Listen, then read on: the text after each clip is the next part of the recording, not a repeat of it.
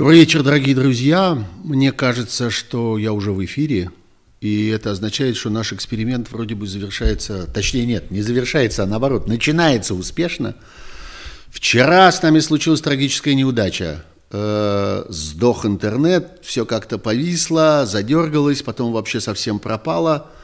Пришлось трансляцию прекратить. Э, я там даже делал попытку ее еще раз запустить, ничего у меня опять не из этого не вышло. Ну, надеюсь, что все сегодня будет получше. Я вот посмотрел на то, как выглядит сегодняшний, э, как выглядит сегодняшний у меня интернет и вообще, что у меня происходит э, со всеми моими проводами. Один из них я, кажется, таки забыл подключить, и у меня садится батарейка в ноутбуке. Но это не страшно. Вот я подключаю, и все становится опять хорошо дело житейское. Вот. Ну вот, теперь мы, кажется, совершенно во всеоружии защищены от всего, от чего только можно быть от чего только можно быть защищенным. Вот, сейчас все провода исправим, все сложим, все будет хорошо, аккуратно.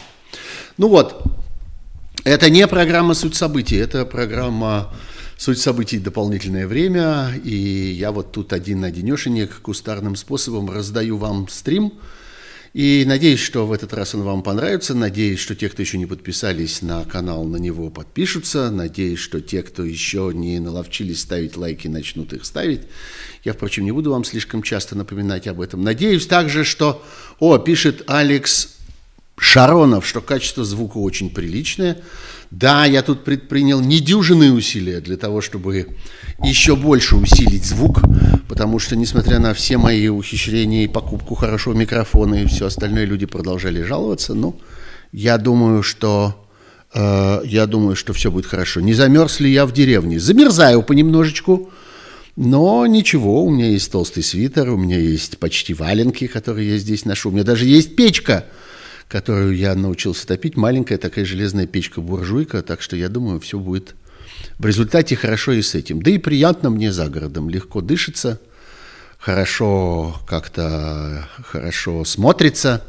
Э, в общем, по-моему, все отлично. Ну что, давайте приступим. Пожалуйста, оставляйте ваши вопросы здесь в чате. Чат у нас работает, я его вижу, и вижу множество городов, которые здесь э, сообщают о своем присутствии. Сейчас некоторые из них вам... Ой, а что-то городов-то и не... Ешкарала одна торчит. Послушайте, насыпьте мне городов, пожалуйста. Я хотел бы понимать, откуда э, слушатели и вообще, как это происходит. Вы не думайте, я не тяну время, я жду, когда, когда опоздавшие присоединятся. Потому что я же вижу сейчас на количество тех, кто смотрит – Э, в Омске полночь, но мы не спим. Правильно, Евгений Геттингер, не спите. Самое время э, не спать, а посмотреть или послушать. Киев, Москва, о, вот, посыпалось, посыпалось, поехала Ростов-на-Дону, Запорожье, ура, Вологда, опять Москва, Петербург, Минск, Пушкина, Московская область, Москва, Кисловодск, Кузбасс, Серов, ну и так далее, и так далее. Ой, Москвы очень много. Ну окей, все, хорошо, вы, пожалуйста, продолжайте, а я пока, пока начну, а то меня станут упрекать в том, что я обычно слишком долго, слишком долго разгоняюсь. А, ну что же, э, знаете, я начал вчера вот этот вот безуспешный вчерашний стрим с таких самых общих размышлений и рассуждений о том, почему я написал в анонсе этого стрима, что эта эпидемия никогда не кончится. Э, я думаю, что она не кончится э, в смысле, так сказать, нравов и обычаев, которые она устанавливает в мире. Может быть, сама эпидемия-то и кончится. Может быть, сам вирус-то и будет побежден. Я очень надеюсь, что когда-нибудь все найдется. И лекарство найдется, и надежные вакцины образуются, и тактика лечения будет выработана, и протоколы лечения устоятся, и все, в общем, будет с этим в порядке. Ну, примерно так же в порядке, как с другими вирусами, которые бродят по миру, и с другими разными эпидемическими заболеваниями, которые, с которыми вот люди сражаются, сражаются, да никак не сразятся. Я вспоминаю здесь, например, историю про Билла Гейтса, который в свое время, когда он перестал, э, ну, совсем уж так оперативно заниматься руководством Microsoft, и ушел почти на пенсию, ну, во всяком случае, на такое несколько удаленное наблюдение от своей компании, заявил тогда, что основное время свое он будет проводить за управлением своим благотворительным фондом. Очень большие деньги он туда отписал и даже был таким э, зачинателем э, большого движения среди богатейших людей мира, среди миллиардеров, которые как бы соревновались друг с другом с легкой руки Билла Гейтса в том, сколько какую часть своего наследства они завещают вот в эти свои благотворительные фонды. Так вот, почему я про это вспомнил? По вполне конкретному поводу, потому что тогда Билл Гейтс говорил, что он хотел бы, когда его спрашивали, на что вы хотите направить вот свою благотворительность и так далее, он говорил, я хотел бы победить какую-нибудь одну болезнь. Я хотел бы выбрать какую-нибудь одну заразу и окончательно с ней покончить. И насколько я понимаю, он попытался покончить с малярией. И он направил колоссальные усилия и громадные деньги на то, чтобы искоренить малярию как таковую, прежде всего в Африке и э, в разного рода тропических странах. И он продвинулся очень далеко, но не до конца, конечно. Сказать, что сегодня в мире нет малярии, мы не можем. Она по-прежнему есть, это очень неприятная вещь. Э, я, к счастью, не болел, хотя бывал во многих странах, где эта болезнь так сказать, актуальна, она неприятна еще тем, что от нее очень вредные лекарства. И по существу человек стоит всегда перед выбором, что ему предпочесть. Переболеть или не переболеть, но использовать всякие профилактические таблетки, которые сами по себе ужасно вредят организму. И неизвестно еще, что лучше. Вот, так что, э, ну да, вот человечество более или менее там старается обуздать какие-то какие-то такие мощные всемирные болезни, но э, удается ему что-то редко. Ну вот с оспой вроде получилось. С туберкулезом не получилось. Только в каких-то отдельных э, э, частях земного шара и в отдельных сферах. Вот, например, мало кто про это знает, но в середине 90-х годов э, в России был образован э, фонд – довольно мощный, который занимался туберкулезом в тюрьмах. Это была колоссальная тогда проблема, она и до сих пор проблема, до сих пор люди с разными формами туберкулеза, в том числе с самой опасной открытой формой туберкулеза в российских тюрьмах есть. А, но тогда это была совсем катастрофа, и вы удивитесь, но возглавил этот фонд Березовский. Ему тогда как-то очень хотелось славы, он очень хотел быть знаменитым благотворителем. Для него это было важно для того, чтобы составить свою, так сказать, международную репутацию. Это, в общем, был вполне прагматический, вполне практический расчет. Но, э, тем не менее, это так.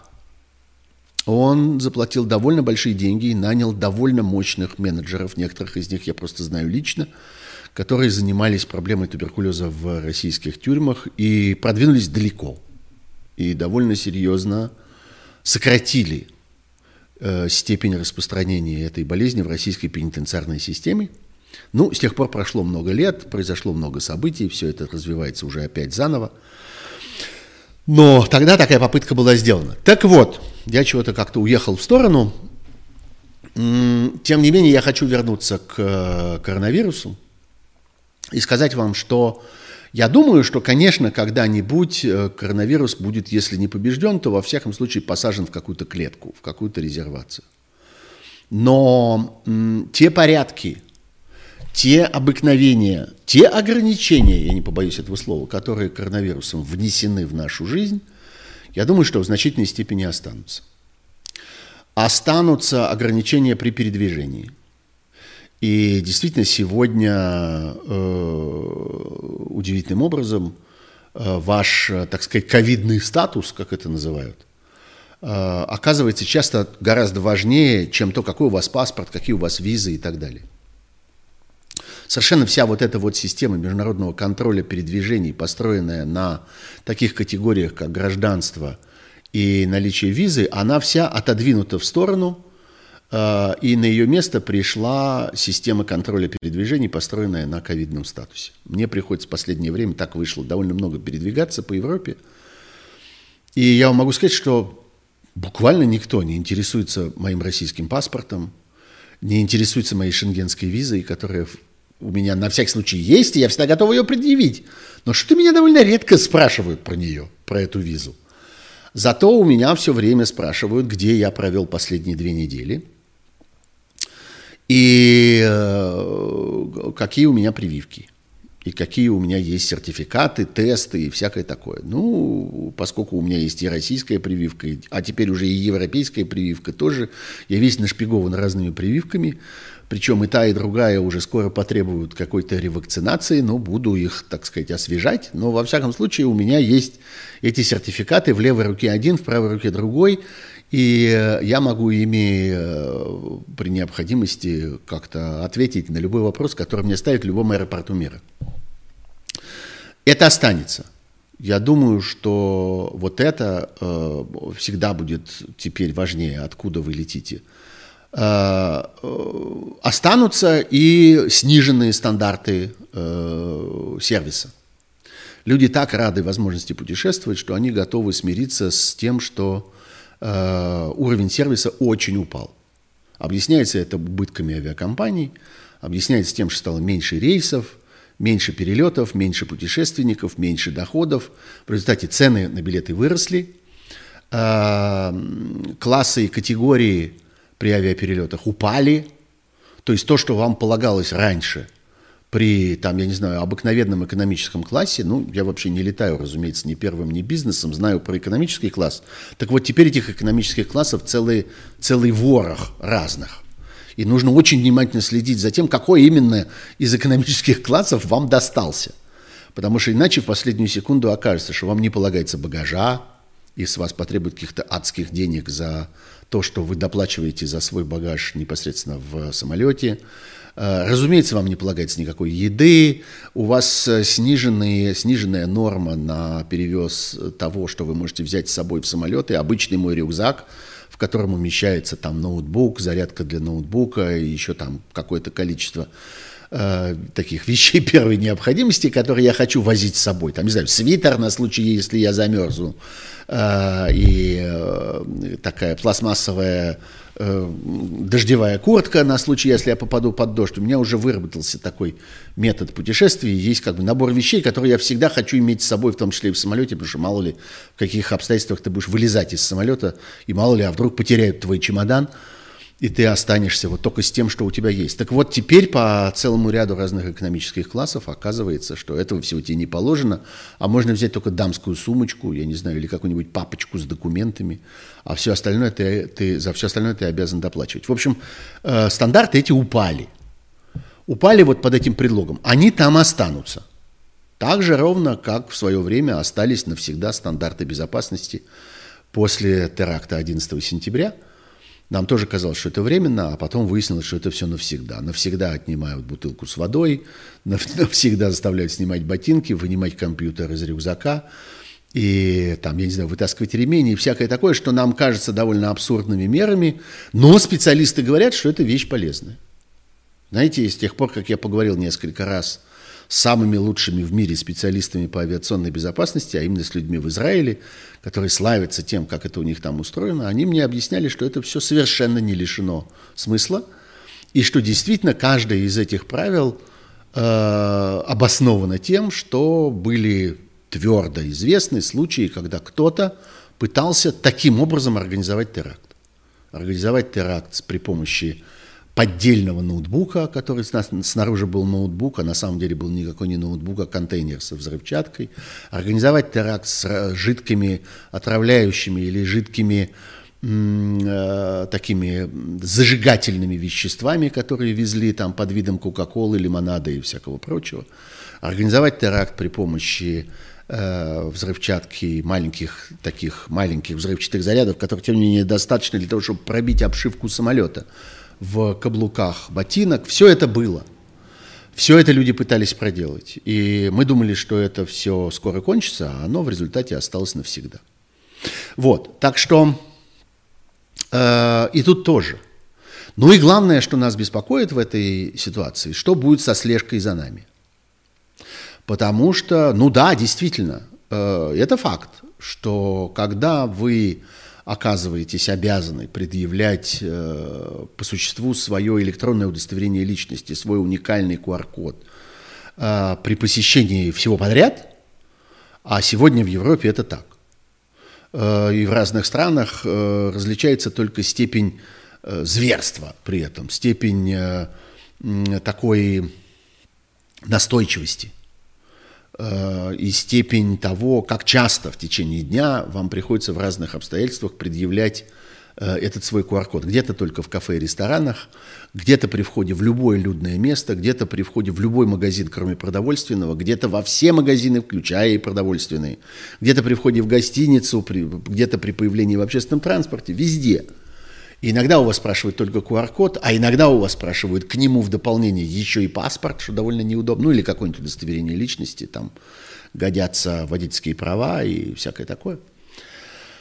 Да, вот вы теперь везде обязаны это демонстрировать. Ну и понятно, что при желании это все можно накопить, поскольку э, этот QR-код рассматривают не глазами, хотя бывает, что и глазами время от времени ты как-то ухмыляешься на то, что ты видишь, что э, ты заходишь куда-то, у тебя спрашивают, а у вас есть э, ковид-сертификат? Есть. Покажите. Ты показываешь. Человек посмотрел, кивнул головой и сказал, окей.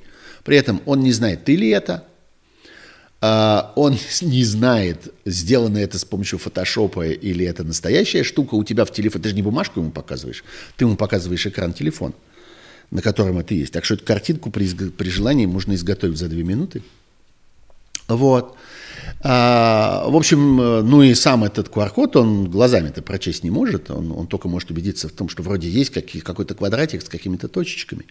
Ну вот, а, но время от времени, и в некоторых странах постоянно, вот, например, я только что был в Дании, например, там постоянно, там никто не смотрит глазами, а там вынимают в свою очередь свой телефончик – в этом телефончике есть специальное приложение, оно есть у официанта, оно есть там у человека, который стоит на дверях в магазин, оно есть у человека, который сидит на пропусках в какое-нибудь учреждение, куда ты хочешь зайти, или там в какой-нибудь клуб, или куда-нибудь еще.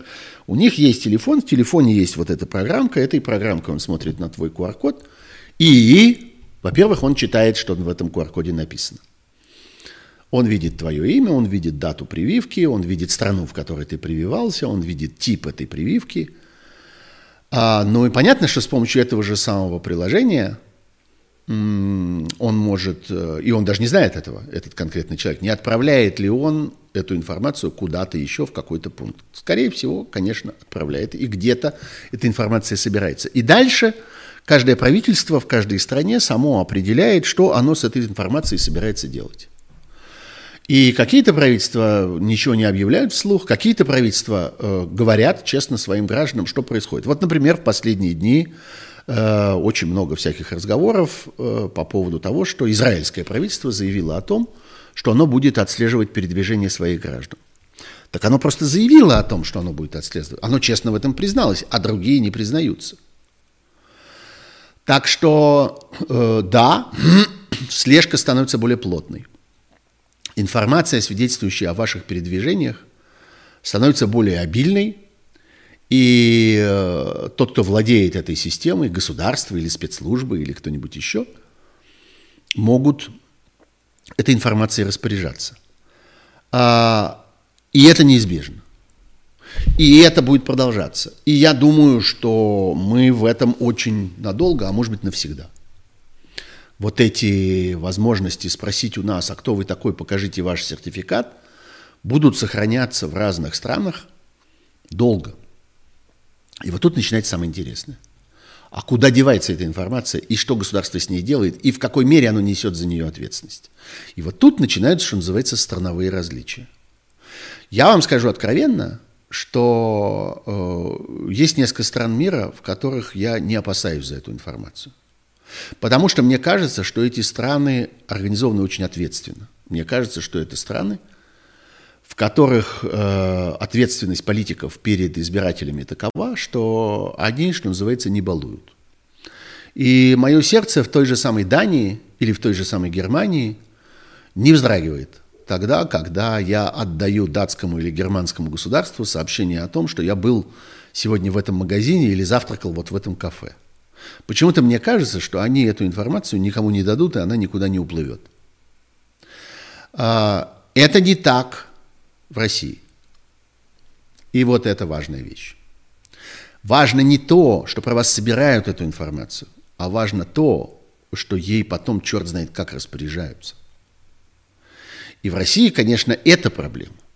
После того, как мы видели, как манипулируют информацией в политических целях, вопрос даже не только в том, что кто-то продал, что кто-то продал э, жуликам. Вы думаете, почему вам звонят в телефон э, в ту секунду, когда вы, э, не знаю, открываете счет в банке? Вам немедленно начинают звонить и сообщать, что в это, на этом счете произошла несанкционированная операция, и вы должны немедленно вытащить все свои деньги и положить их под мусорный ящик вот там-то, и только тогда вы спасены. Это почему происходит? Потому что сведения об этом банк продал куда-то. Там имеется какой-то злодей, причем это всегда живой человек. Это никогда не э, сбой системы, кто-то проник, кто-то украл, что-то утекло. Нет, зачем? Живой человек. Всегда основная слабость э, системы защиты информации – это персонал. Находит ключик к конкретному человеку, платят ему, договариваются с ним, и он все выносит и все выливает, куда ему скажут вылить. А, вот это происходит с любым банком, это происходит с любой страховой компанией, это происходит э, с паспортными данными, это происходит с данными о прописке, это происходит со всеми сведениями, связанными с автомобильным владением. А теперь мы с вами точно знаем, я уже много раз про это рассказывал в разных обстоятельствах, и еще готов про это рассказывать снова и снова, потому что, на мой взгляд, это абсолютно чудовищно. Это совершенно безумная была история про то, как государство, государство, еще раз, российская власть слила в открытый доступ наши с вами налоговые данные. Мне совершенно нечего стесняться по этой части. Я честный плательщик российских налогов.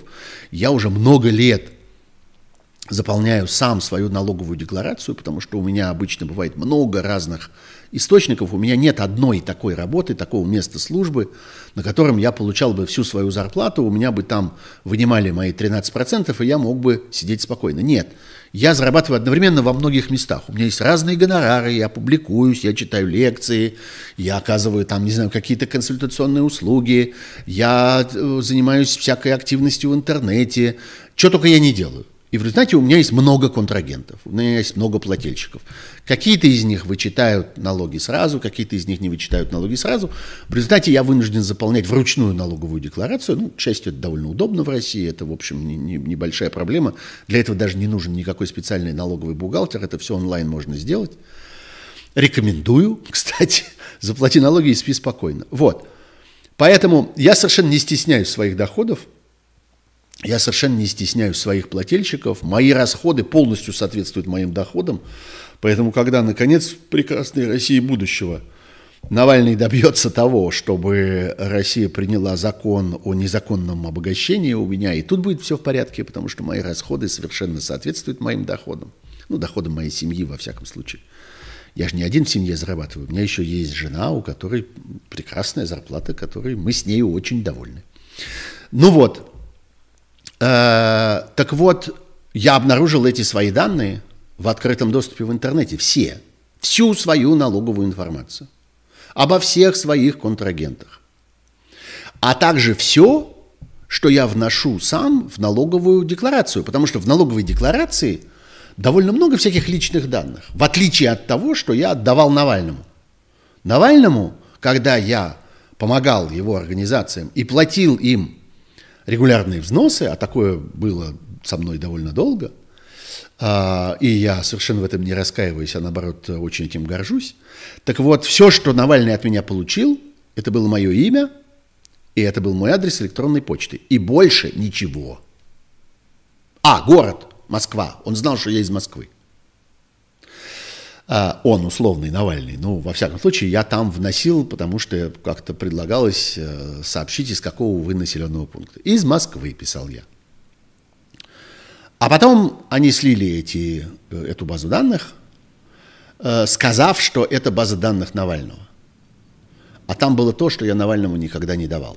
Я никогда не давал ему свой ИНН, Я не давал ему своих номеров телефона, я не давал ему своих почтовых адресов, я не давал ему даже свои даты рождения я не давал ему э, и место рождения.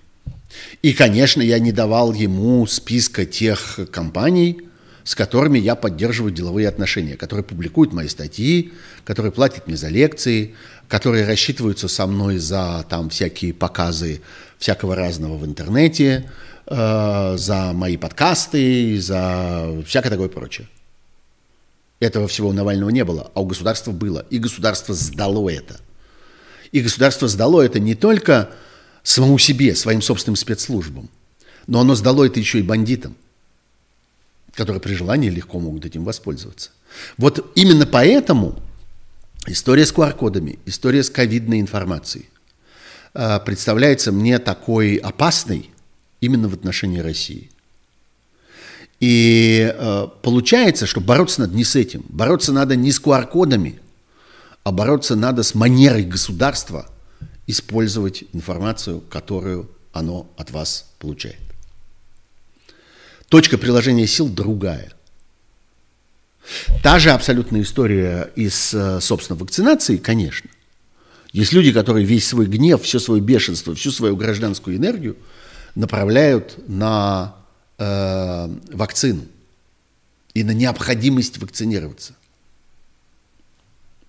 Давайте направим э, эту энергию на другое, на испытание этой вакцины на демонстрацию ее надежности, на то, чтобы государство перестало экономить на производстве, хранении и распространении этой вакцины, а гарантировало нам э, корректность этого всего. Проблема же не в том, что российские вакцины не хороши. Они, как говорят микробиологи, как говорят люди, у меня есть достаточное количество людей, на которых я по этой части на прямой связи, и я совершенно им доверяю – это эффективная работающая вакцина. Но мы не знаем. Вот этот конкретный флакон, который э, достается нам, произведен в каких условиях, хранился в каких условиях, перевозился в каких условиях. Вот э, об этом государство не дает нам, российское государство не дает нам достаточной информации и не гарантирует нам корректности этого всего. Вот это, кстати, очень важная вещь о том, куда направлять, э, ну, условно говоря, наш гнев или нашу подозрительность, или наши сомнения, или наши требования и так далее. Нужно выбирать правильную точку для э, приложения сил. Э, в случае с контролем эта точка приложения сил – распоряжение полученной информации. Потому что, конечно, в целом я опять возвращаюсь к этой предыдущей теме, но надо, по-моему, про это договорить, что, конечно, в целом э, государство знает о нас много. И оно давно уже этим занято, сбором всякого. Улицы наши, особенно в больших городах, увешаны видеокамерами. Э, и э, видеокамеры уже много лет фиксируют, скажем, передвижение автомобилей, сканируя номера а, первоначально с целью там, контроля за безопасностью дорожного движения и выявления нарушителей дорожного движения, но мы же с вами прекрасно понимаем, что таким образом следят за теми, кто внутри. А, и, э, ну там, у меня была история в свое время, просто моя, моя личная история, когда выяснилось, что это смешное, смешной был момент, а, но тем не менее он был – Э, у меня украли автомобильный номер. Э, точнее, даже не так. У меня была старая машина, которая формально продолжала принадлежать мне, но она давно не ездила. Она представляла себя рухлить, груду металлолома. И стояла много лет в гараже, без колес, на подпорках. На ней был красивый номер. И в какой-то момент выяснилось, что есть кто-то, кто ездит с этим номером. Хотя в действительности этот номер по-прежнему принадлежит мне, потому что он висит на этой старой машине. Но путем всяких махинаций в, э, э, как это называется, ГАИ, ну не ГАИ уже теперь, в э, автоинспекции, ГИБДД, господи, бывает же, выпадает из головы слово, в ГИБДД удалось этот номер перерегистрировать, как бы задублировать и перерегистрировать его на другого человека. И когда я случайно об этом узнал, выяснилось, что мне объяснили, что это довольно опасная ситуация. Потому что завтра этот человек, неизвестный мне на неизвестной мне машине, попадет в какую-нибудь аварию, собьет кого-нибудь, или еще что-нибудь такое произойдет неприятное, и выяснится, что это я, потому что эти, этот номер числится за мной.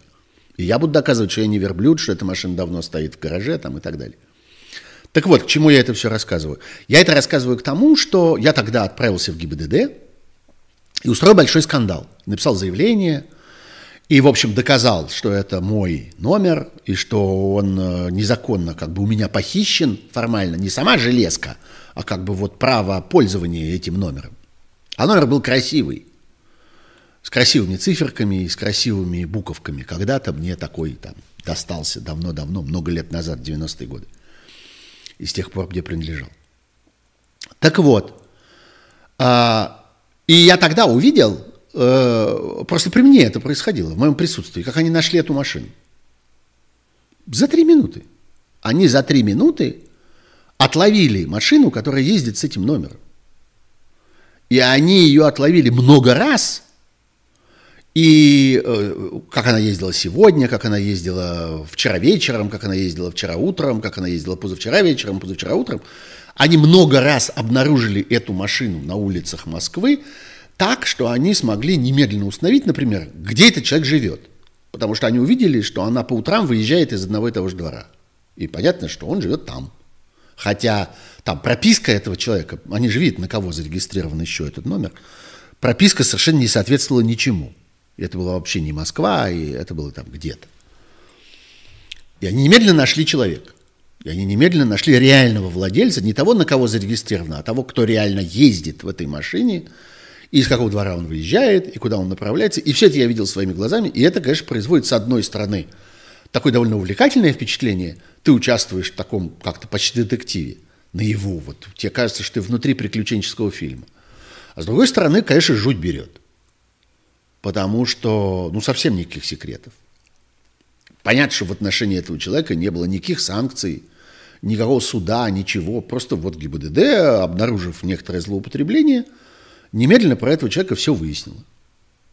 Также, если это может ГИБДД, можете себе представить, что могут все остальные. И, следовательно, как они могут это продать, на что они могут это использовать, как они могут этим злоупотребить, а веры этим людям нет. И тут начинается история длинная-длинная, я даже не буду в нее погружаться, я ее только обозначу. История о репутациях и о доверии к людям из этих самых правоохранительных органов.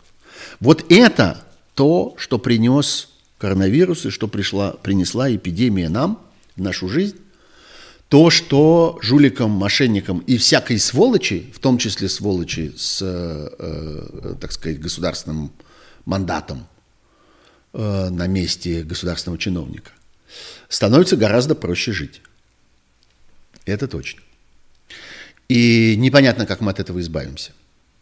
И дальше выясняется, что есть страны цивилизованные и нецивилизованные, страны демократичные и недемократичные, страны тоталитарные и страны, так сказать, народной демократии, э, те, где правительство несет ответственность э, несет ответственность за э, то, что оно делает перед своими гражданами, перед своими избирателями, все упирается в степень э, работоспособности институтов в этом, в этом э, государстве. Так что Видите, это частный случай каких-то общих проблем. Чиновники должны нести ответственность перед гражданами, политики должны нести ответственность перед избирателями, президенты должны нести ответственность перед страной. И тогда оно работает. И тогда ничего не страшно. Тогда можно себе позволить и QR-коды, и такой контроль, и секой контроль, и камеры, и все остальное. Если это находится под контролем избирателей, потому что чиновник понимает, меня на этом поймают и меня на этом сметут. Я, если обнаружится, что у меня утекли данные, я ими распорядился незаконно и так далее, и так далее, я не переживу следующих выборов. Это знает политик в европейской стране с работающими институтами. Он это знает в Германии, он это знает во Франции, он это знает в Великобритании, он это знает в Дании, в любой скандинавской стране, несомненно. Он это знает в Голландии. Вот страны, которые известны тем, что в них э, политики серьезно и напрямую ответственны перед своими избирателями. И здесь э, ковидная история э, является просто иллюстрацией, просто ситуацией, в которой мы снова обращаем на это внимание, а не чем-то, что радикально и по существу меняет нашу жизнь. Ну вот, мы с вами разговариваем уже 35 минут, я бы хотел перейти на другие темы. Напомню вам, все-таки напомню вам, хотя мне часто говорят, перестаньте выпрашивать лайки. Я ничего не выпрашиваю, я просто напоминаю, что 341 лайк за 35 минут разговора – это какая-то ерунда. Это так не работает, так не бывает. Пожалуйста, имейте совесть, граждане. Это черт знает, что такое в самом деле. Хотя количество людей, которые смотрят нашу трансляцию, меня радует. Э, это количество растет от раза к разу, и сейчас вот я вижу перед собой симпатичную цифру. Э, мне пишут, вам привет из Нидерландов, Роттердам, Галина Павлова.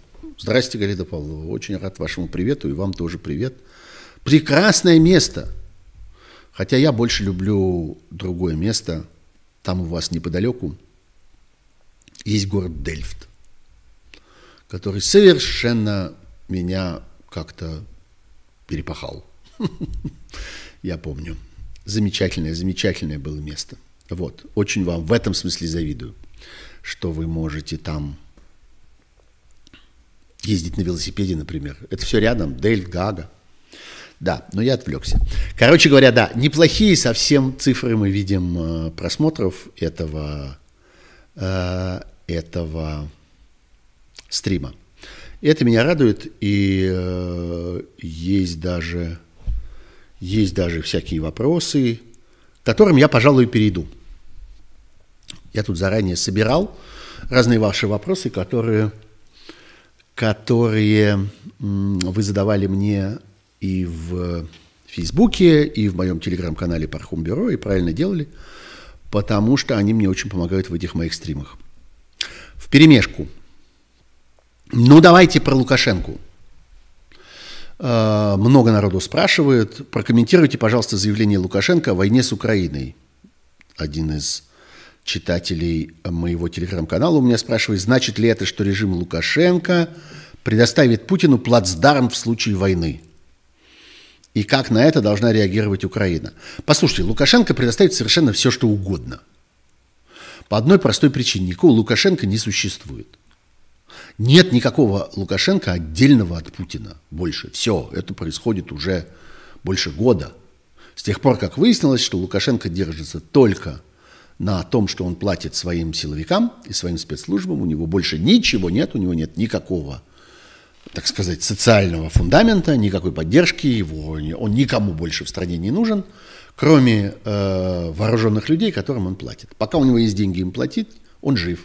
Как только у него кончатся эти деньги, будет мертв. Вот и все. Деньги эти он может взять только, в Моск... условно говоря, в Москве. Ну, теперь у нас Москва в политическом смысле переместилась в Сочи, поэтому может взять в Сочи. А, вот и все. Никакого отдельного Лукашенко нет. Все, что мы сегодня знаем и понимаем про то, как функционирует белорусское государство, и вот этот чудовищный диктатор во главе его, это мы на самом деле знаем и понимаем про Россию, Москву и Путина, который несет за это, за все ответственность. И за европейский кризис, несомненно, тоже.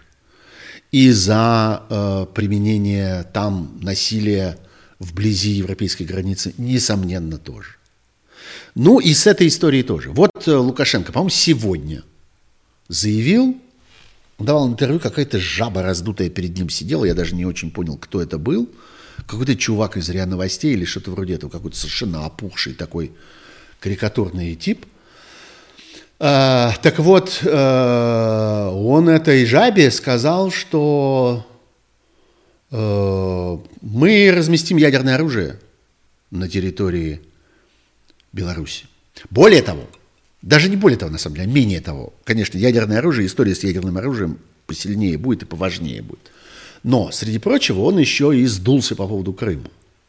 Он сказал, что Крым де-факто украинский, потом стал говорить, что Крым де-юре тоже украинский после референдума, потом стал рассказывать какие-то тошнотворные истории в своем вот этом вот сюсюкающем приторном стиле про то, как они вот, значит, с Владимиром Владимировичем на какой-то лодке, а давай махнем в Крым, там, ну вот это вот все – ну, в общем, э, как-то была у него в рукаве эта карта, какое-то время он ее держал и собирался так, продать ее подороже, но вот отдал ее в результате за копейку, эту карту, так сказать, признания Крыма. Вот, но на самом деле важно, гораздо важнее другое. Важнее история с ядерным оружием. Что называется, с него станет, ну, опять, не с него, а с Путина станет. И тут хочется вспомнить, а вообще как так вышло, что у Лукашенко нет ядерного оружия? Это довольно интересный сюжет.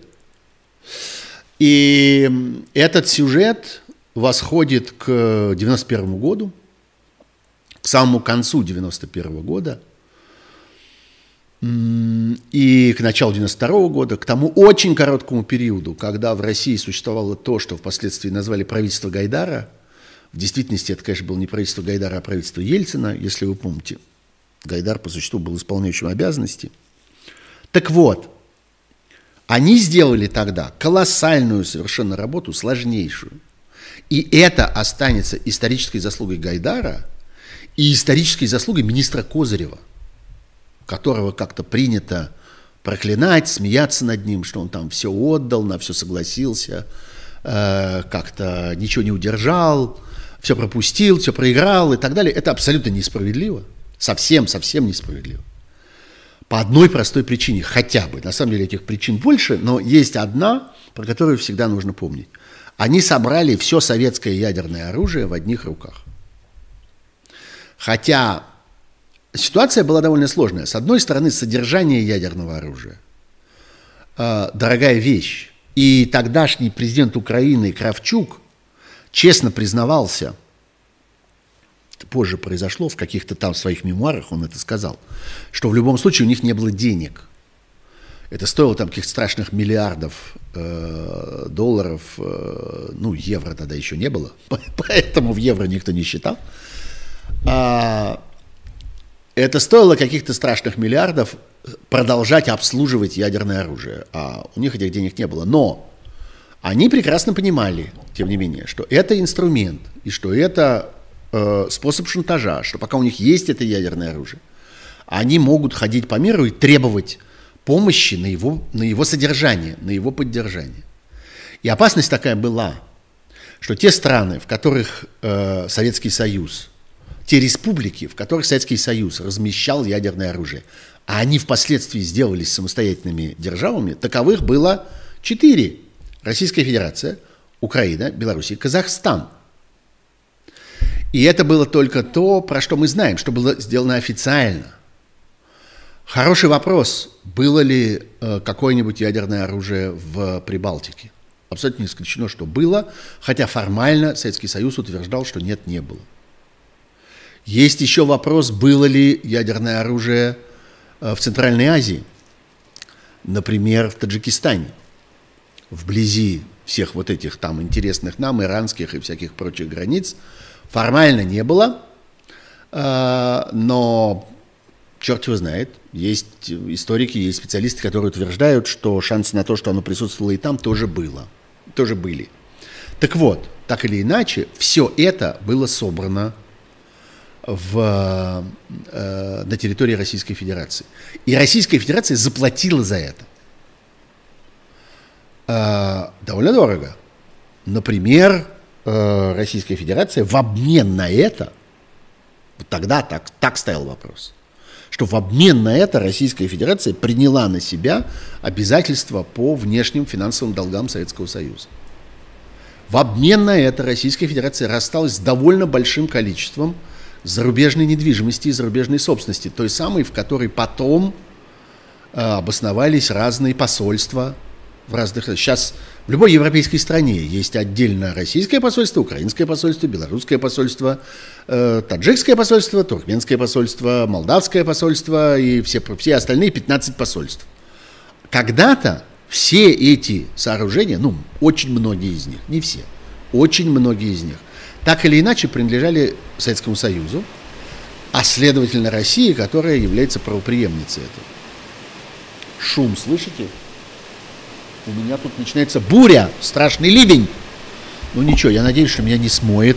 Я надеюсь, что все будет хорошо.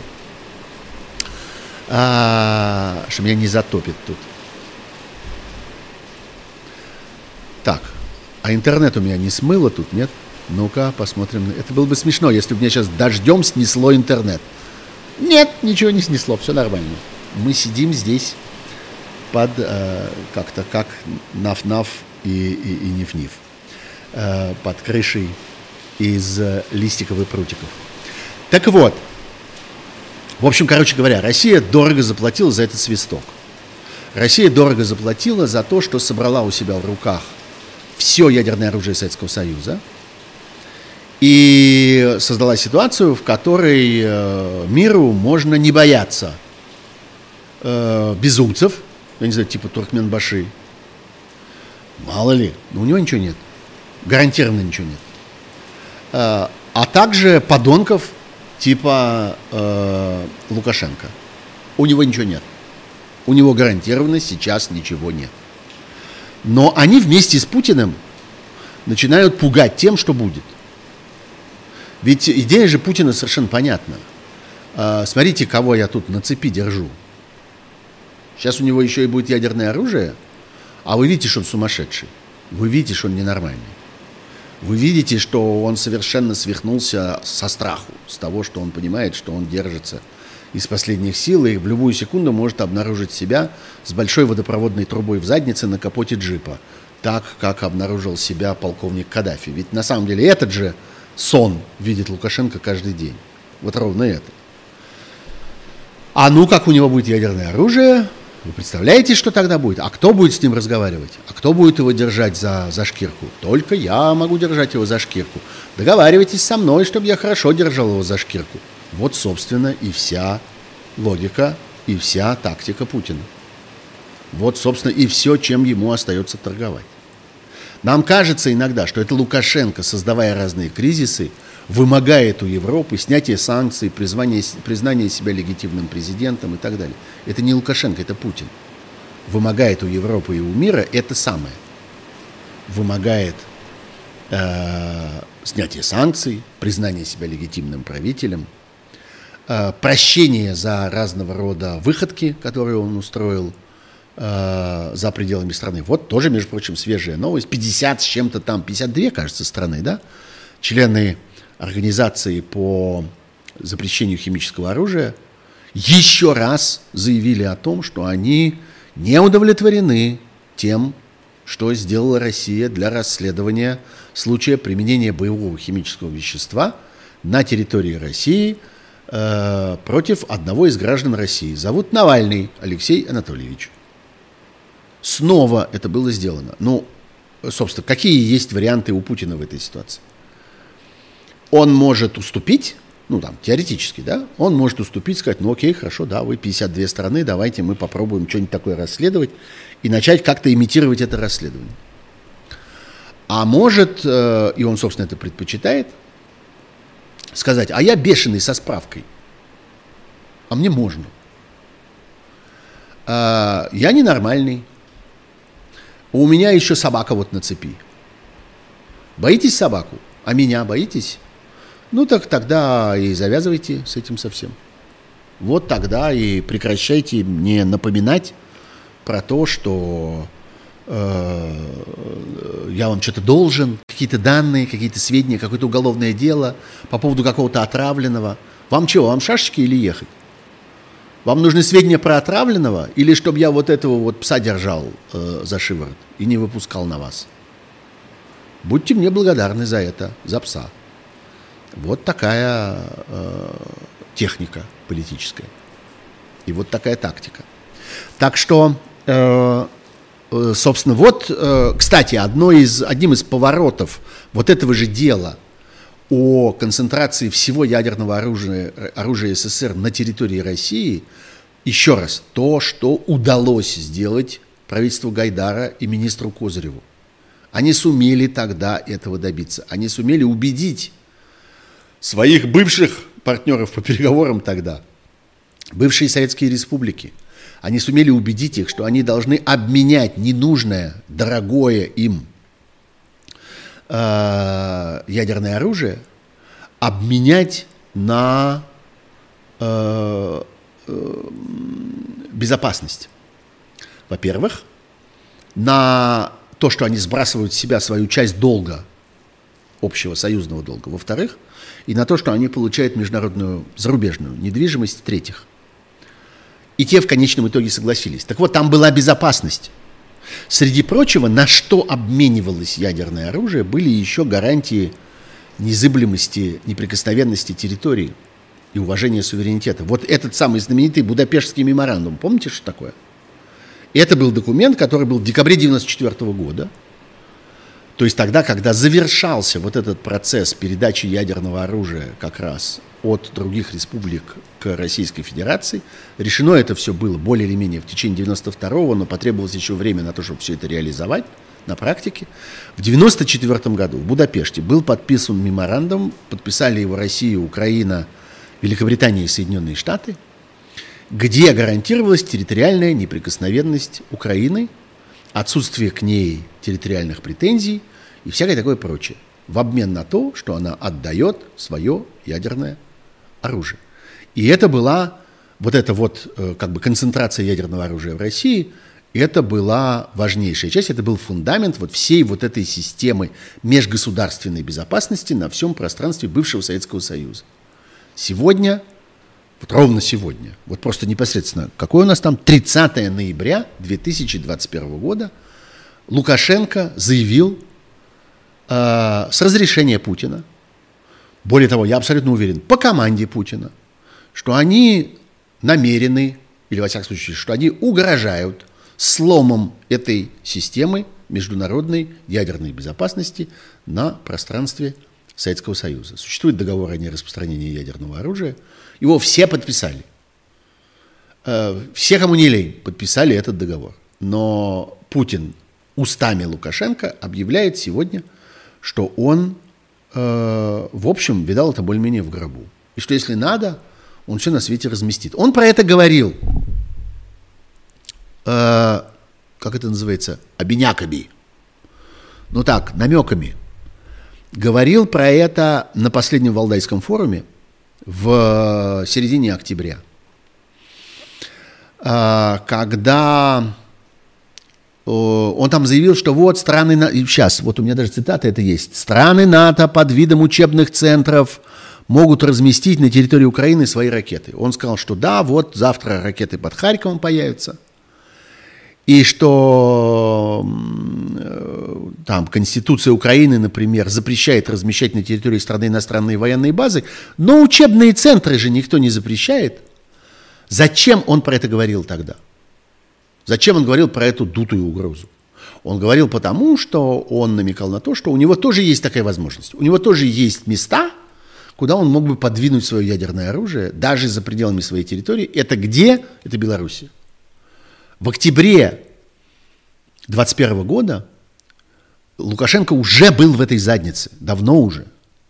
Уже ситуация в Беларуси была до такой степени гнилой, что было совершенно понятно, что он стоит на коленях, что он полностью зависит от Путина, и Путин может ему продиктовать все, что угодно. А он и рад, потому что а ему-то чем торговать? Потому что у него единственный его ресурс, который ему, Лукашенко, осталось, это служить вот этой собакой, собакой Путина. Не собакой Павлова, а собакой Путина. Э, это вот та служба, которая у него последняя и есть. Путин позволит Украине Э, вопрос, который мне задают. Позволит ли Путин Украине создать и иметь ракеты, способные долететь до Москвы? Если Украина их сделает, война неизбежна. Кажется, сегодня он что-то сказал про это. Я не заметил, чтобы он что-то сказал про это. Наверное, пропустил. Может быть, и сказал. Но не судите строго. Не знаю, что он сегодня сказал про это. Но мы здесь переходим к другому сюжету, важному, который я тоже анонсировал еще вчера, когда собирался проводить этот стрим с первого, с первого раза – и это история про войну в Украине. Мне справедливо напоминают, что война в Украине на самом деле идет. И говорить о том, что войны в Украине не будет, или война в Украине будет, это как бы не совсем корректно. Э, корректно. Корректно потому, что э, ну, мы с вами понимаем, что э, война, которая идет в Украине сегодня, она идет при колоссальной поддержке России, она идет при постоянной подпитке со стороны России. Всем подряд, начиная от топлива и кончая боеприпасами, и, главное, подпитки людьми – а в случае с, э, скажем, э, Боингом MH17 мы с вами видим, что в Украину едут э, и люди, и вооружения, причем тяжелые, опасные. Реальная возникает ситуация обезьяны с гранатой, потому что распоряжаются этим боевики, тамошние, донбасские, а управляют реально. Собственно, граната из чего состоит – которую эта обезьяна получает в руки.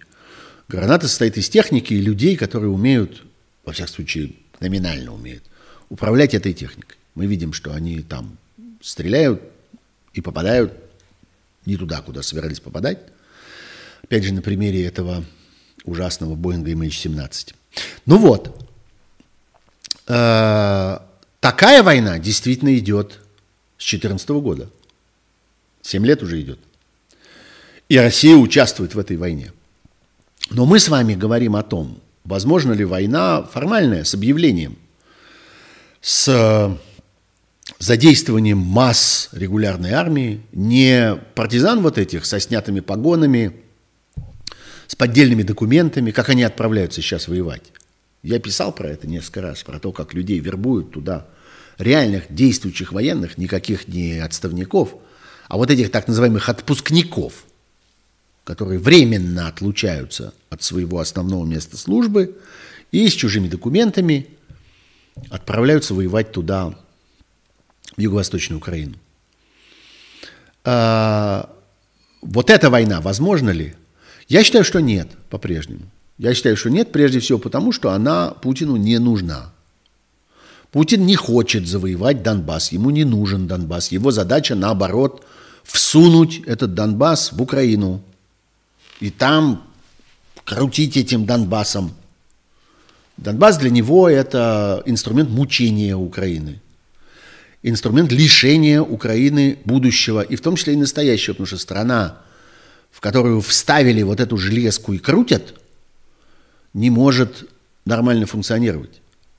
У нее проблемы с планированием, у нее проблемы с социальной политикой, у нее проблемы с бюджетом, она должна содержать громадную армию, гораздо большую, чем она хотела. И вы думаете, Украине нужна эта большая армия? Вы думаете, что экономика Украины рада тому, что ей нужно содержать эту гигантскую армию? Абсолютно непропорциональную, явно большую, чем та, которая нужна стране такого размера и находящейся в таком положении, как-то в Европе все-таки. Ну, дело-то происходит все-таки не, не, не между Чадом и Суданом, где непрерывно какой-то ужас. Это все-таки Европа. В нормальной ситуации европейская страна не должна иметь такую армию здоровенную. И не должна столько думать про это. Но Украина вынуждена. И думает, и имеет. Потому что ее мучают Донбассом. И эта ситуация идеальная для Путина. И совершенно непонятно, почему он должен э, и от нее отказываться. Совершенно непонятно, почему он вместо этого должен устраивать какую-то горячую войну. Не должен. Я думаю, что все вот эти вот демонстрации с концентрациями войск и так далее, это такое трепание нервов. Другое дело, я много раз тоже про это говорил, другое дело – это история с пробиванием э, коридора в Крым. Эта вещь совершенно реальная, но это если будет делаться, это будет делаться силами людей, которые непосредственно готовы воевать в самом Донбассе, вот на территории этого самого Ордло, отдельных районов Донецкой и Луганской области, областей. Э, и э, это вполне может быть, конечно, при поддержке российской армии. Опять солярки туда, техники туда, снарядов туда, людей туда, э, ПВО туда, авиации туда, теперь уже по нынешним временам Вронов, э, дронов туда. Вронов. Хорошее, хорошее, кстати, слово. Врон. Я думаю, что Если бы я был кон- конструктором, э, конструктором оружия в России, я бы так назвал очередную модель дрона. Врон, по-моему, хорошо звучит очень. Э, осталось только номер к этому какой-нибудь прицепить загадочный, и отлично будет работать. Вот. Э, это возможная вещь. Но не очень понятно, э, имеет ли отношение вот эта нынешняя концентрация войск к вот таким планам пробивания этого коридора, пробивания этой дырки туда, в Крым. Потому что Крым все-таки не функционирует нормально, даже при наличии этого моста э, не функционирует нормально. Там проблемы с водой бесконечные, и мы с вами помним, что происходило летом. Проблемы со всякими коммуникациями, снабжением и всем остальным. Крым остается анклавом. С анклавным его положением э, вот этим всем околопутинским воякам нужно что-то делать. Я думаю, что они будут пытаться как-то с этим справиться. И эта опасность реально есть. Э, но Путин будет маскировать ее, эту войну. Он будет пытаться сделать вид, что это не, это не я, это не я. Читали последний роман Сорокина? Там есть такой персонаж, собственно, который изображает Путина, который на протяжении всего этого романа, роман называется «Доктор Гарин», кто не читал, очень советую. На протяжении всего этого романа этот человек только и повторяет «это не я, это не я».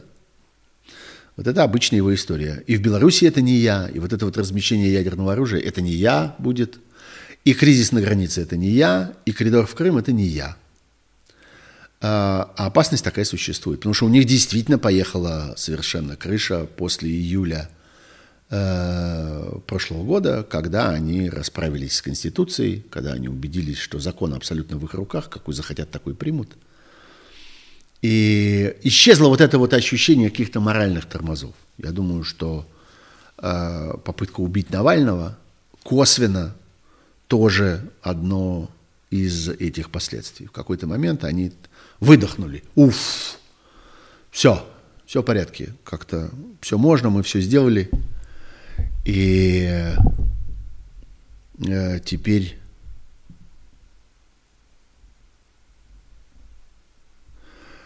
и теперь э, можем себе позволить. Ну вот, давайте еще вопросы. Вот, кстати, интересный вопрос, на который у меня нет ответа, но я все-таки его здесь зачту. Э, мне написал в Фейсбуке читатель, который подписывается Сергей Александрович. Он просит рассказать о расследовании вынужденной посадки самолета Ryanair в Минске. И он пишет, возможно, я что-то пропустил, но ИКО, это международная организация, которая управляет воздушным движением, должна была озвучить то, что они расследовали. расследовали, был ли там военный самолет или нет, почему командир воздушного судна оставил в Минске нескольких пассажиров. Там же потом минский диспетчер в Грузию внезапно выехал. Мне казалось, что окончательная точка не была поставлена. Слушайте, да, окончательная точка не была поставлена. Это интересная вещь, которую мы как-то все немножко упустили из виду. И давайте за этим как-то последим. Тем более, что вроде ждать осталось недолго. Дело в том, что действительно э, с посадкой этого самолета, вы помните, о чем идет речь, это самолет Ryanair, который летел из э, Афин в Вильнюс, на борту которого был один из лидеров, э, один из лидеров белорусской оппозиции, белорусских независимых независимых медиа. И э, самолет был посажен, человек этот был с самолета снят, самолет посажен был в Минске. Дело было э, в...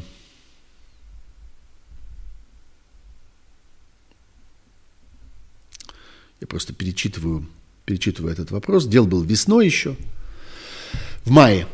Э, 23 что ли мая, да? Не помню точно дату. Так вот, э, так вот, э, там довольно много непонятного. Например, сбежал диспетчер, действительно. Эта история действительно есть. Есть такой, был такой человек по имени Олег Галегов. Он был э, диспетчером, причем довольно давно он работал, 10 лет там, в организации, которая называется Бел Аэронавигация. Это, собственно, организация, которая обеспечивает управление воздушным движением над э, территорией Белоруссии. И он э, исчез летом. Э, он отправился вроде бы в отпуск. В июле должен был, в июле еще летом, должен был вернуться из этого отпуска, но почему-то не вернулся и куда-то делся. И там никто не знает о том, уволен он или не уволен, и никто не отвечает на эти вопросы. Похоже, что он оказался в Грузии. Он отключил и стер все свои аккаунты в разных социальных сетях. Это тот самый диспетчер, который управлял движением этого Рионейровского самолета. Рионейр вообще ирландская компания, но она широко свои э, самолеты раздает в аренду и в лизинг для организации перелетов во всяких местах, которые далеки от Ирландии. Э, является одним из лидеров в Европе вот такого рода сервиса. Вот. И, и вот он занимался посадкой этого самолета и пропал.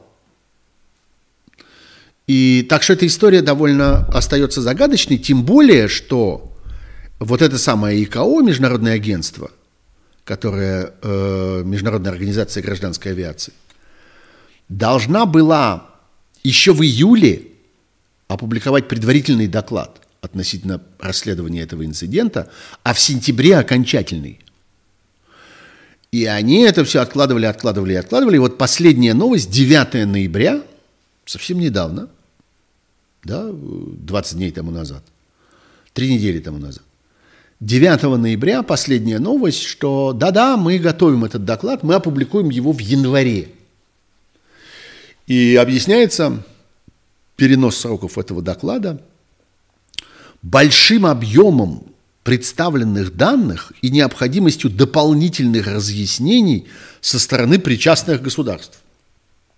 Что-то мне кажется, что они не получат дополнительных разъяснений со стороны по меньшей мере одного причастного государства, а именно Беларуси. Может быть, Греция им чего-нибудь и разъяснит, откуда самолет стартовал, и Литва что-нибудь разъяснит, куда самолет направлялся. И Украина что-нибудь разъяснит, через территорию которой двигался самолет. Но Белоруссия точно не разъяснит. Ну, посмотрим, тем не менее. Вот э, речь идет о 20-х числах января, когда, января, вот сейчас, 22 -го года, когда этот доклад все-таки должен быть э, обнародован. Посмотрим, интересная история. Я думаю, что э, отсутствие этого доклада, если это произойдет, будет большим скандалом. И нужно будет как-то еще раз возвращаться к этой истории – которой действительно есть некоторое количество неясного.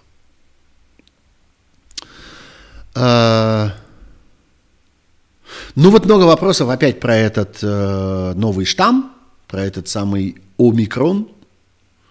Есть такая буква греческого. Знаете, как в это, где это было? В поле чудес. Есть такая буква, помните этот торжествующий вопль? Да, ну вот есть такая буква омикрон в греческом алфавите.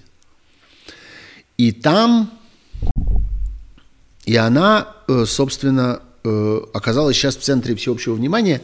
Я почитал всякую французскую и английскую прессу по поводу э, того, как развивалась охота за этим штаммом. Все это происходило в ЮАР. Это все довольно такая детективная история, как его обнаружили. Обнаружили сначала небольшую небольшой такой сгусток заболеваний, такое, ну вот на некоторой небольшой территории произошла вспышка такая локальная, и начали исследовать людей, которые там на этой территории, а территория там, где город Йоханнесбург, крупнейший город Южной Африки.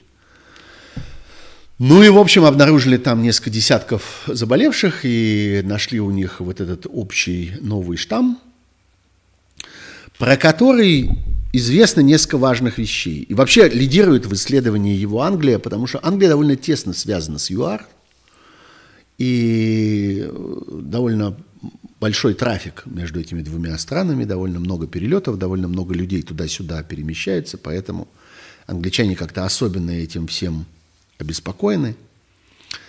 э, у этого штамма довольно много мутаций по сравнению с предыдущими версиями, э, то есть вот, собственно, изменений в его наследственной генетической цепочке, которая определяет новые свойства.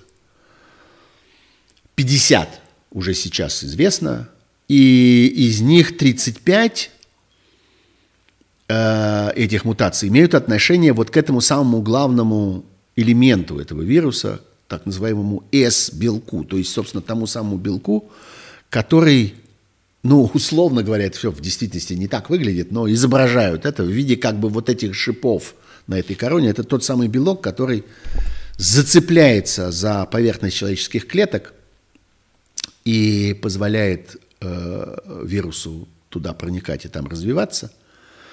Вот. Э, вот 35 обнаруженных мутаций, они как раз связаны вот с этим самым белком, что, собственно, и определяет его э, способность к довольно быстрому распространению. При этом пока не очень понятна степень вредоносности самого этого штамма, то есть насколько серьезными оказываются заболевания, э, заболевания этой формой, этим штаммом, насколько тяжелые симптомы. Но мы же понимаем, что это еще одно звено в цепочке, что может произойти мутация уже этой версии, которая сохранит возможность э, распространения, вот эту повышенную, и наслоит на нее еще и сверху повышенную опасность. Поэтому даже если эта конкретная мутация не очень опасна, как, собственно, в ближайшие дни должно выясниться, все равно это чрезвычайно сложная и неприятная штука, потому что, может быть, это некоторая, некоторая ступенька, некоторая переходная форма к какой-то другой мутации, которая будет обладать и теми, и другими неприятными свойствами. И повышенной способностью к распространению, и повышенной вредоносностью, а следовательно повышенной смертностью. Э, поэтому многие страны так резко это все э, э, захлопнули, захлопнули свои границы, потому что они не хотят оказаться, не хотят оказаться таким полигоном, где, собственно, эти мутации развиваются, и где может в связи с этим образоваться вот это следующее, еще неизвестное нам – а, и, может быть, та, которая, которая окажется э, повышенно опасной. Вот, так что, так что, э, ну вот, э, тут, конечно, по этой части катят баллон на Байдена, как это обычно бывает. Вообще есть такая манера, любые события на свете и вообще все, что происходит вокруг нас – так или иначе описывать в терминах противостояния Байдена и Трампа. Вы знаете, э, вся наша жизнь и как бы все сущее вокруг нас не сводится к противостоянию этих двух джентльменов. Администрация Байдена, пишет мне Сева 3 Стар, рада ухватиться за омикрон для увеличения контроля за населением. Нет, послушайте, не рада. Не рада. Потому что Соединенные Штаты ровно относятся к, тому, э, к разряду тех государств, в которых наличие излишнего объема информации о гражданах создает проблему для политиков. Любой политик хотел бы все знать про своих избирателей. Но есть страны, и Соединенные Штаты одна из них, в которой политику трудно иметь дело с этим набором данных, потому что рядом суд – и чуть что, чуть чего утекло, чуть чего не так использовал, чуть чего куда-то не так распространил, а, люди идут в суд и выигрывают. И выигрывают у государства, и позорят политика. И это потом отражается на его избирательной судьбе. Поэтому я думаю, что американская администрация не заинтересована в улучшении слежки за своим населением таким способом, у них достаточно для этого и так разных возможностей, э, уследить за американским гражданином уже сегодня достаточно просто, хотя бы потому, что за ним очень внимательно э, следит финансовая служба. Вот этот самый Social Security Number, номер социального страхования, который есть у каждого американца и который, собственно, и является QR-кодом посильнее, посильнее любого QR-кода. Он требуется при любых обстоятельствах, бесконечное количество раз. Американцу приходится предъявлять в той или иной форме э, этот свой номер социального страхования, на котором записано все, на котором записана вся финансовая информация о нем – а вслед за ней информация обо всех транзакциях, которые он совершает. И теоретически по суду американское государство может получить эти транзакции у банка и пользуется этим тогда, когда считает действительно нужным. Но все это происходит под контролем суда. Так что это все совсем не так просто. Это все совсем не так поверхностно. Вот сейчас Байден с помощью QR-кодов соберет про нас сведения. Байден уже собрал про, про вас все сведения, какие хотел. Вопрос в том, что пользование им для Байдена сильно ограничено. А QR-кодные сведения будут ограничены еще больше. Во времена Трампа, пишет мне тот же Сева 3 Стар, Почему-то Байден, как и пропагандистские СМИ, обвинял Трампа, а не ковид во всех проблемах. Ну, нормально, в политике это так устроено. А как вы хотите? А вы предполагаете, что? Что Трамп не нес ответственности за то, что происходило при нем э, с э, вот этими первыми волнами эпидемии? Вы не помните историю про употребление внутрь моющих, дезинфицирующих средств, которые пропагандировал э, Трамп? Вы не помните историю про какие-то ветеринарные лекарства, которые он пропагандировал. Вы не помните историю про то, как он бесконечное количество времени в начале долго, долго, долго, долго объяснял, что это все выдумки, и объяснял, что это все китайская провокация, которая в действительности не имеет никакого значения, что это просто вот китайцы пытаются таким способом нас напугать. Не помните, нет? Ну так это же все происходило уже в интернетовскую эпоху. Это все сохранилось. Это все можно погуглить. Погуглите и вы. И вспомните, как это проделывал Трамп. И странно было бы, если бы его политический соперник не указал на это, не уцепился за это и не ударил бы в эту точку. Конечно, ударил. И выиграл выборы на этом. И правильно сделал. И э, выборы в Конгресс выиграл тоже на этом же. И правильно сделал. А вы как хотели? Чтобы это все прошло Трампу с рук, чтобы он продолжал, как ни в чем не бывало, куражиться над э, здравым смыслом? Нет, так это работать не будет. А вот еще каких-то вопросов мне наприсылали тут. Ну-ка, я сейчас посмотрю. Прокомментируйте встречу Путина с Алиевым и Пашиняном. Ну а что комментировать? Путин э, продолжает рекламировать себя в качестве вот этого вот профессионального разгребателя дерьма. Ровно так же, как и в случае с э, Белоруссией, он рекламирует свои услуги, свой сервис по обузданию безумца. Ровно так же и тут. Он как-то очень рекламирует свои успехи в том, что он разрулил Карабахский конфликт. Он его, несомненно, не разрулил. Нет никаких оснований считать, что Карабахский, Карабахский конфликт на этом кончился.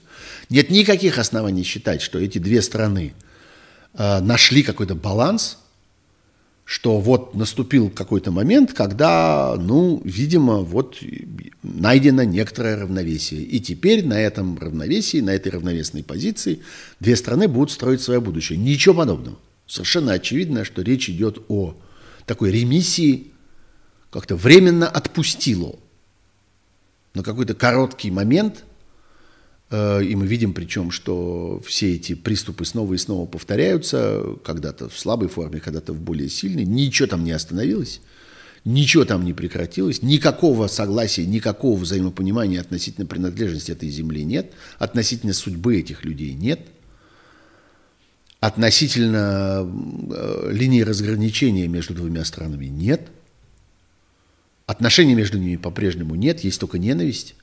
То есть, э, ну вот, как-то затоптал костерчик. Карабах не кончится никогда, спрашивает у меня Марина Зеленская. Ну, очень долго. Знаете, когда-то казалось, что и Косово не кончится никогда. Хотя сейчас снова э, на югославской территории э, после нескольких лет такого, ну, некоторого вроде расслабления – когда страны начали казаться более спокойными, когда они начали строить свои внутренние Э, внутренние, так сказать, политические системы, когда они стали претендовать на вхождение в Европейский Союз, многие из них, когда они стали развивать туризм в значительной степени, а туристы едут все-таки в спокойные страны, особенно европейские туристы. Сейчас опять. Вот это вам пример того, как эти тлеющие конфликты, такие торфяные, знаете, вот как горит торфяное болото. А вроде все потушили, вроде ни дымка, ни запаха, ничего. А оно там продолжает гореть на 3 метра ниже уровня земли. Э, вот мы сейчас это видим на Балканах. Мы видим, что опять вокруг Косово начинается, начинаются какие-то какие бурчания. В Боснии, где, казалось бы, установили, ну, вот некоторую такую довольно хитрую систему э, соуправления страной, там вместо президента некоторый такой коллективный президиум, Э, в котором есть и мусульмане, и хорваты, э, и, э, и сербы, и Республика Сербская внутри состава Боснии и Герцеговины продолжает существовать. Но вот сейчас все это опять начало, начало булькать. То же самое с Карабахом. Абсолютно очевидно, что то же самое. А, ну вот. Так что э, встреча Путина с э, Пашиняном и Алиевым носит рекламный характер. Это демонстрация его возможностей как разруливателя разнообразных э, конфликтов и событий. Э, ну вот. Давайте посмотрим Э, Марина Соловьева спрашивает. И Абхазия? И Абхазия. Грузия не согласится с э, утратой Абхазии. И до сих пор, как вы видите, эта территория не развивается, несмотря на все усилия. Она остается таким странным, фантомным, забытым куском почти Европы. На самом деле это недалеко совсем. Это тоже край Европы, считаем. И это могла бы быть роскошная курортная зона, потому что, конечно, там побогаче будет, чем этот кошмарный, убогий, э, так называемый э, берег э, Кавказа, все вот это около Галенджикская, вся эта помойка абсолютно безумная, набитая людьми в абсолютно антисанитарных условиях с нулевым уровнем сервиса. Конечно, Абхазия – которая в этом смысле начала развиваться еще в конце XIX века и развивалась очень интересно. И э, место с поразительным климатом, с поразительным берегом, с удивительными какими-то природными дополнительными богатствами, вот всеми этими сосновыми лесами, какими-то потрясающими озерами, которые там вблизи побережья и так далее – э, невероятной же красоты место, но оно пребывает в абсолютном небрежении. Вот люди, которые умудряются туда поехать, возвращаются более-менее в ужасе тоже от того, каков уровень э, этого туризма, этого сервиса, этого обслуживания, этого снабжения, э, какое там жилье и все остальное. Вот все эти бесконечные руины этих памятников еще советского времени. Так что это же ведь происходит не случайно. Если была бы минимальная возможность развивать это, инвестировать в это, давно бы это уже было сделано, но статус абсолютно не ясен. Никакой разумный человек не хочет вкладывать туда деньги, не хочет покупать там землю, не хочет строить там туристическую инфраструктуру. Никому не нужно. То же самое в Северном Кипре на самом деле происходит. Это вот вещи совершенно одного порядка. Сколько лет прошло, а оно вот по-прежнему вот в таком вот в таком виде. Так что нет, э, конца этому не видно. Ближайшие многие десятилетия не видно. Но э, попытки торговать этим, торговать обещаниями, я сейчас урегулирую, я сейчас все разрулю, я сейчас всех успокою, я сейчас со всеми договорюсь. Но разного рода международные мошенники по-прежнему будут. Такое их мошенническое дело. И есть даже целые диктаторы, целые фараоны, целые президенты, которые на этом пытаются э, построить какой-то кусочек своего политического капитала международного и своей политической репутации. Другого не получается. И, ну вот, значит, этим будем торговать. А, ну что? А, ну что? Путин решала, пишет мне, ну, пишет мне та же самая Марина Зеленская. Ну да, решала, такое амплуа у него, несомненно. А,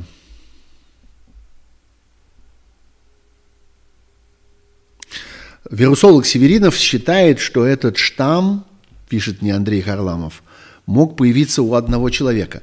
Ну, э, вообще, да, э, вирусологи довольно часто об этом говорят, что первоначальный штамм может действительно как бы вырасти внутри одного, как бы на, на, на почве одного единственного организма. И в данном случае говорят о том, что таким организмом вполне возможно был человек с сильно ослабленным иммунитетом,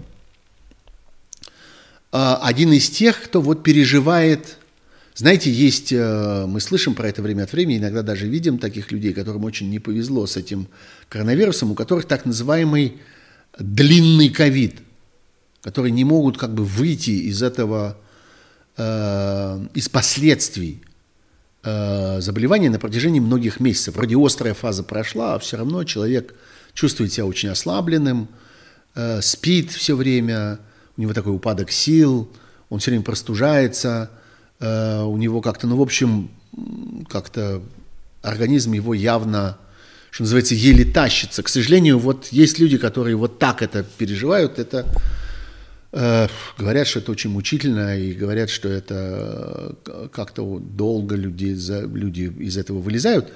И вот такое впечатление, что вот в таком организме, вот э, на таком субстрате э, мог э, этот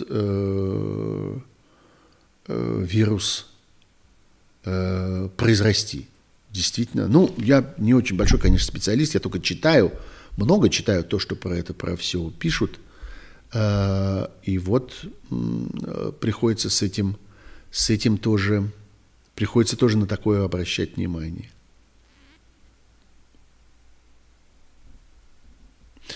Ну что же... Я просто вот смотрю, как всегда, напоследок пытаюсь пробежать ленту, э, которая тут накопилась в нашем чате, и посмотреть, были ли какие-то содержательные, э, содержательные вопросы. Э, мне кажется, что никаких таких вот тем я не вижу. Если, если вам кажется, что у вас есть содержательные вопросы, я его пропустил, задайте его, пожалуйста, сейчас. Еще раз. Не поленитесь, я тогда обращу, обращу на него э, внимание. Э, Албания до Донецка и Луганска, пишет мне Николай Валентинович. Э, хотя он пишет не мне, а явно тут участвует в каком-то разговоре, внутри начала которого я упустил.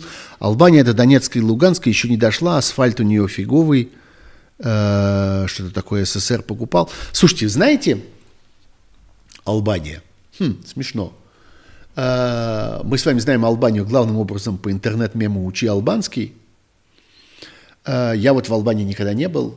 У меня есть много разных друзей, которые туда ездили, пытались ездить туда э, в качестве курорта, особенно вот сейчас, в последнее время, поскольку Албания довольно либерально относилась к приезжим, и кто-то устремился туда, на пляже и так далее, тоже жалуются на то, что инфраструктура, в общем, довольно тухлая. Но вы знаете, вот я провел некоторое количество месяцев своей жизни в Греции. И здесь есть такая порода людей, э, албанские христиане, которые приезжают сюда. Ведь в Албании есть мусульманское население довольно э, обширное, но есть группа христиан. Они ездят на заработки по Европе. И вот я здесь сталкивался с людьми из, этой, из этого сообщества. Я вам скажу, что это совершенно поразительные работоспособности, какой-то ответственности, энергичности люди – и это явно не какое-то индивидуальное свойство вот там, вот этого конкретного человека, а это, что называется, порода такая. А, вот их есть некоторое количество в тех местах, вот где, собственно, я находился. И Э, это производит впечатление. И в этом смысле эта страна явно не, э, не конченная, не пропащая. Если в ней есть такие люди, видно, как они работают, видно, как они стараются, как они строят свой какой-то маленький бизнес, как они участвуют сами в том деле, которое они делают, не, не, не просто там кого-то нанимают, а они, что называется, у них работает все, и руки, и ноги, и голова. И это производит сильное впечатление. Э, не во многих странах такое встречаешь. Так, замечание такое между делом. Э, визит Лукашенко в Крым, это возвращение к этой теме. Александр Воронов спрашивает, э, чем чреват для нас белорусов. Ну, чем чреват? Чреват еще впадение в еще большую зависимость Э, Лукашенко от Путина, он, так сказать, окончательно рубит последние какие-то веревки, которые его связывают с окружающим миром, э, и удаляется, отплывает от этого берега. И так Белоруссия сегодня э, такое странное место на краю Европы, где ничего не работает. Не работают никакие, России, никакие европейские законы, никакие права человека, ни, ни, ни, никакая коммуникация, никакие медиа, ничего. Дырка.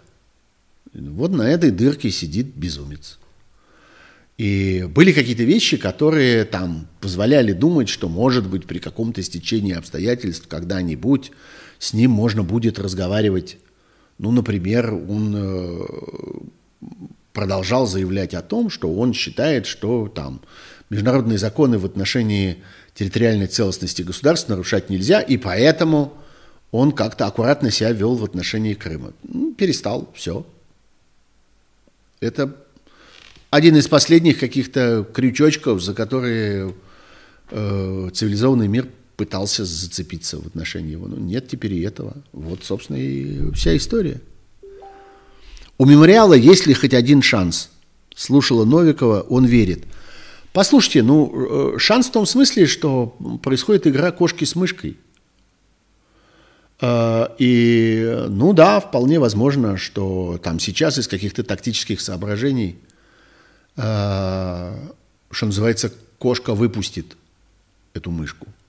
И в этот раз заявит, что, ну, собственно, что там, мы великодушные, мы как-то не станем наказывать. За что наказывать-то? Они не совершили никаких преступлений. Вы выдумали это. Вы создали ситуацию намеренно, в которой добросовестные люди и добросовестная организация, ответственная, серьезная и глубокая, оказывается нарушителем ваших вонючих правил. Вы создали специально такие правила.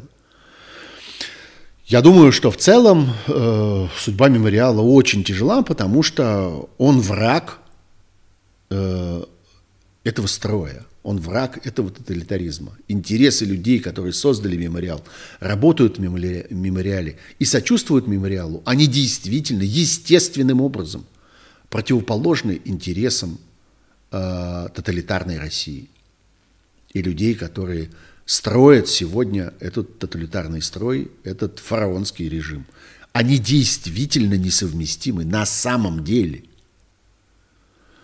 Поэтому надеяться, что там от от мемориала отцепятся, отвяжутся, оставят в покое. Э, стратегически я в это не верю. Сколько-то времени еще это может продолжаться. Я бы очень хотел, чтобы это продолжалось, потому что каждый день работы мемориала – это что-то, что нам с вами на пользу. Это еще одно открытие, это еще одно имя. Это еще один день существования в центре Москвы, этого потрясающего места, в котором кипит энергия, в котором люди, э, в которые люди приходят для того, чтобы там как-то разворачивать свои проекты, свои какие-то гражданские инициативы, чтобы устраивать там конференции, семинары, смотреть фильмы, разговаривать, обсуждать что-то важное. Еще один день, пусть, пусть будет еще один день. Но в целом, конечно, ситуация очень тяжелая. Вот, я остановлюсь на этом. Спасибо большое. Мы с вами больше полутора часов провели в эфире. Мне тут пишут, что я изобрел жанр домашнего стрима. Ну, я уж не знаю, чего в нем такого домашнего. Сижу вот и разговариваю. И мне кажется, что мы разговариваем с вами о каких-то важных вещах. Мне кажется, что эти полтора часа проходят не зря. А, ну вот, а, надеюсь, что мы вернемся к нормальному понедельничному режиму. Это вот этот вторник, это нечаянно. Это потому что вчера э, стрим сорвался, и я не, так сказать, остался вам его должен. Вот еще что. Вот еще важная вещь, про которую я забыл и про которую я вам скажу. Было некоторое количество людей, которые просили создать техническую возможность, чтобы можно было эти стримы слушать как подкасты. И я это сделал. Вы можете уже сейчас пойти в Apple подкаст. У кого Apple телефоны, айфоны, у вас там есть приложение под названием Apple Podcast. Пойдите туда и наберите там суть событий дополнительное время. И найдете, ну вот этот выпуск я сейчас в течение там ближайшего получаса э, после его окончания засуну туда. И он там, ну, еще через какое-то время, там, не знаю, через полчаса или минут 40, сколько-то там надо, чтобы оно там прокачалось внутри системы, он там образуется. Значит, уже сейчас можно в Apple подкастах, можно в Яндекс Музыке, там есть подкасты, и там вы тоже сможете найти это. Можно в Spotify, даже если у вас российский э, аккаунт Spotify, там есть подкасты. Просто набирайте в поиске «Суть событий. Дополнительное время» и найдете. К сожалению, пока не работает в Google подкастах.